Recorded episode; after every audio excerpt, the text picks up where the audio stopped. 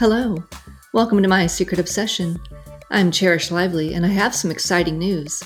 In addition to this podcast, I am beginning another podcast that will feature steamy and ultra steamy romance novels. Soon, these will be available on the new platform, Ream Stories. Ream Stories is busy finalizing the ability to upload audiobooks to their site. In the meantime, you can get a taste of the super steamy romance novels on My Secret Obsession. Please stop by my page to see what's available at tinyurl.com slash reamcherish. The ebook is now available on Amazon. So, get comfy, turn up the volume, and let's read a book. Chapter 19 Perfected Perfection Lily. As I walk into my parents' house, I smell trouble. The kind of trouble that makes my skin crawl. The scent of bacon wafts through the entryway, and I know it's crispy just the way I like it. The sweet scent of baked cinnamon French toast makes my mouth water, and I know the egg and sausage casserole is also on the menu. Mom's ultimate brunch is only served on special occasions Christmas, New Year's, and birthdays when asked. Something is definitely up. I cut through the dining room on my way to the kitchen. The table is set with the formal china and Waterford glasses. There are four place settings, complete with cloth napkins bedecked in silver napkin rings. I have a feeling that the extra place setting is for a man. I stroll into the kitchen and see that Mom, as usual, has everything under control. The rinds of oranges that have been cut in half and juiced are sitting by the juicer. A large bowl of sliced fruit is on the island, along with a crystal creamer from a tea set that is filled with maple syrup. Fresh orange juice? Mom's eyes light up. Oh, yes. The juice is in the fridge. Would you put those rinds down the disposal? I like the way they make the room smell. Sure. I toss them down one at a time. Who's the fourth person? I say loudly over the disposal. Hmm? Mom says as she turns off the timer and pulls out the cinnamon French toast and the sausage and egg casserole. Who else is coming? I turn off the disposal. She ignores my question and replies, Can you grab the other one? As she carries the sausage and egg casserole into the dining room. My eyes narrow. She's just confirmed that this is a date. The doorbell rings and echoes throughout the house. The melody digs a pit in my stomach. I grab my cell phone and text. Lily, I think my parents have set me up. This brunch is a date. Zach, I'll pray for you. Don't get married today. I can see the smirk on his face as he types that. I shove my cell phone into my pocket and carry the other baking dish into the dining room. As I enter, my mouth drops open.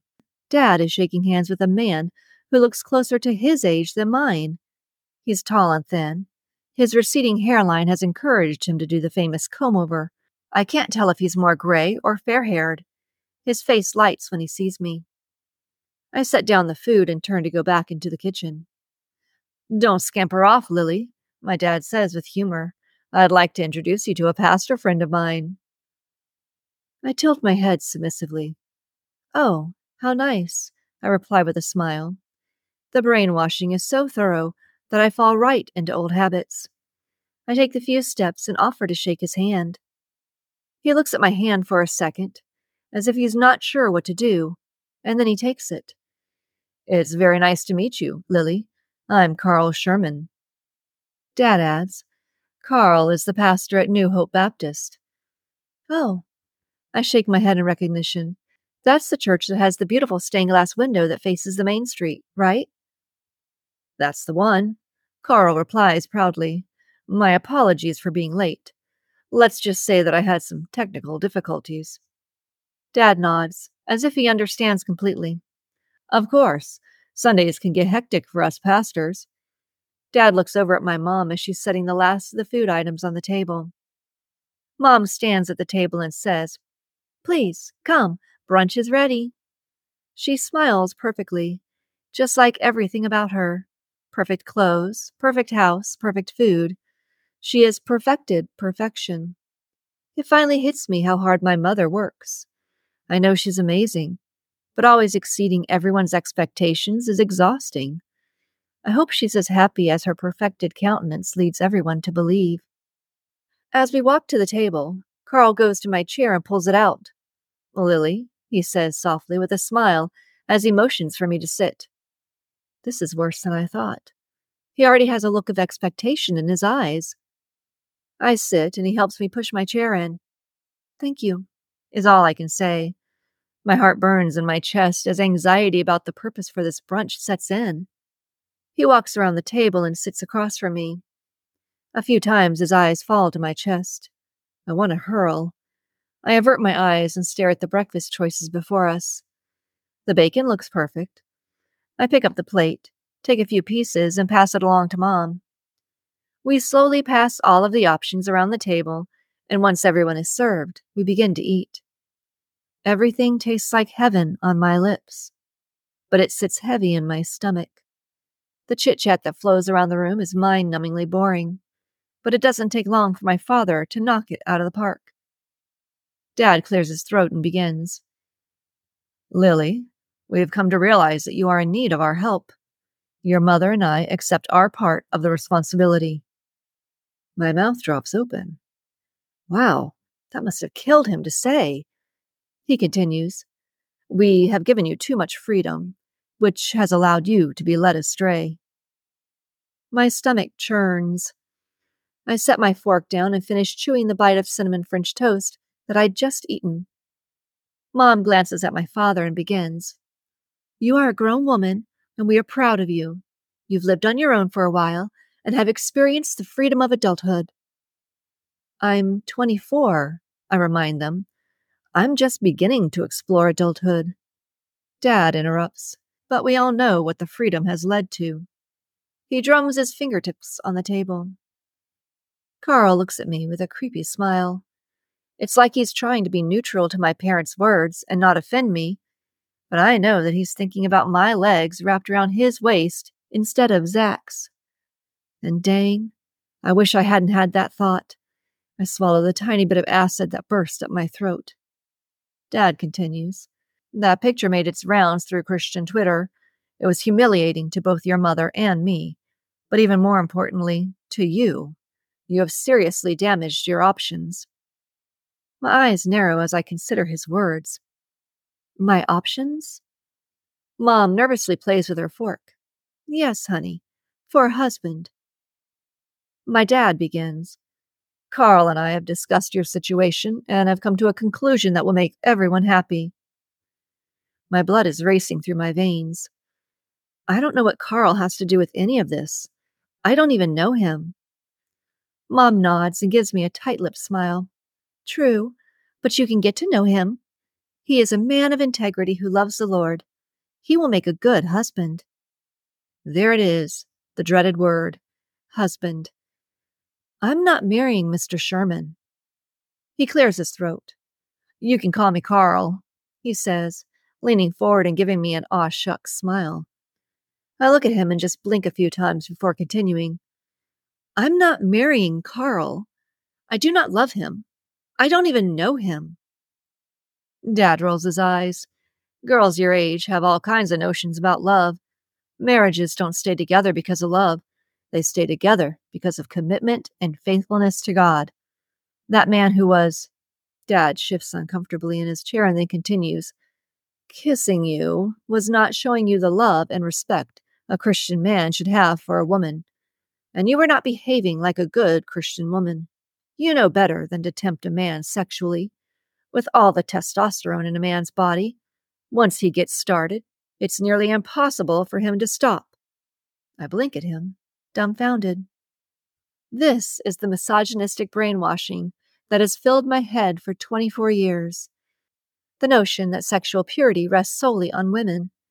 Men are helpless to their lusts and sex drive, and women need to accept the responsibility of not tempting men. Do you want to know the truth? I asked defiantly. Dad shifts in his chair, squaring his shoulders to face me. Of course I do. I instigated that kiss, and I'd do it again because I liked it. I glance at Carl. His brows are raised. He's gripping his fork like his life depends on it. Oh my goodness, Mom mutters. So, Carl, what are your children's names? My mouth drops open. My head swivels to face Mom. What did you ask him? Then I stare at Carl. His lips are pursed in a tight smile. Carl shifts in his seat and clears his throat. I have four children Adam, Abigail, Abraham, and Anna. They are delightful blessings. My gaze snaps back and forth between my parents, and then I look at Carl. Are you divorced? He takes a sip of his water. Sadly, I'm a widower. My wife, Faith, died a year ago in a terrible car accident. Our family has been dealing with the loss. The younger children don't understand yet where Mommy went. The younger kids? How old are your children? I already know the answer. They will be super close in age and probably homeschooled, which I would be expected to do. Adam is eight. Little Anna is two. You have four kids between the ages of eight and two? Carl leans over his plate to be closer to me. Don't worry. I will give you children of your own. I know how important it is to women. Being a teacher, your patience and knowledge of children will help you bond with them quickly. You will be their new mommy. You're young. You can have several of your own. He smiles, as if what he has said is an enticement that I won't be able to resist. I shift in my seat and take a deep breath as I try to organize the jumbled thoughts in my head. Carl, I'm afraid you have been misled. I am not marrying you. His smile turns into a tight frown as he looks at my father for help. Dad glares at me. I worked hard arranging this. We have everything planned. You will marry Carl. He will join the staff of pastors at my church. You will remain as part of the church family. My mouth drops open. I see all kinds of benefits for Carl. He gets a new mom for his kids and a wife to cook and clean for him. He gets to work at a huge church that will give him a big bump in pay. He will also have a new wife to satisfy his sexual desires. Mom gasps, Lily, please. I continue, What do I get? What incredible perk is mine? Or did you not even bother to think about my needs? You get a godly husband. Dad's voice is low and tense. You get to serve God by fulfilling your God ordained role as wife and mother. He shakes his head.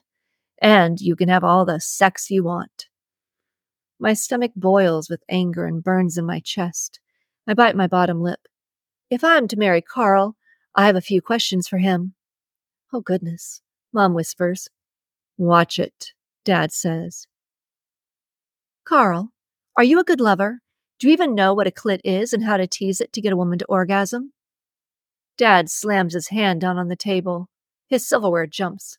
Lily, you are out of line. He's barely holding back his temper. I disagree. If I'm spending the next 50 years of my life having sex with Carl, then it is imperative that I make sure that he's actually good in bed. You shameful girl. Dad sees. Chapter 20 Payback's I a bitch. am a woman. When I arrive I toss at work, my napkin down and there stand. are a bunch of cars. The answer is school no. entrance that aren't usually And by there. the way, Lisa I rack my brain and hope that I didn't forget an early morning meeting. I add and storm As I pull out my key card to unlock the school door, Sarah spots me. Her blonde hair falls over her shoulders as she leans against the door and opens it. What's going on? she asks. Her eyes are big with curiosity. What do you mean? Come with me. She tilts her head in the direction of my classroom. We power walk to my room. She shuts the door behind us.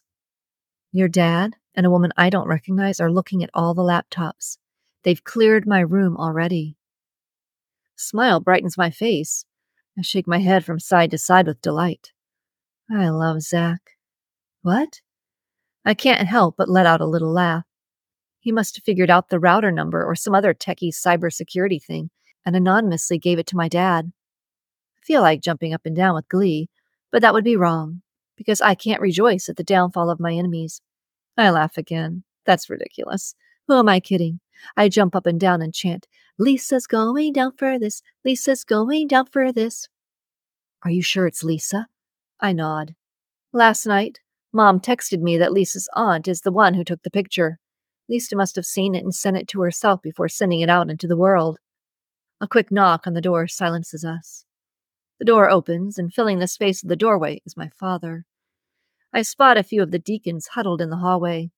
That explains the extra cars in the parking lot. Dad just looks at us.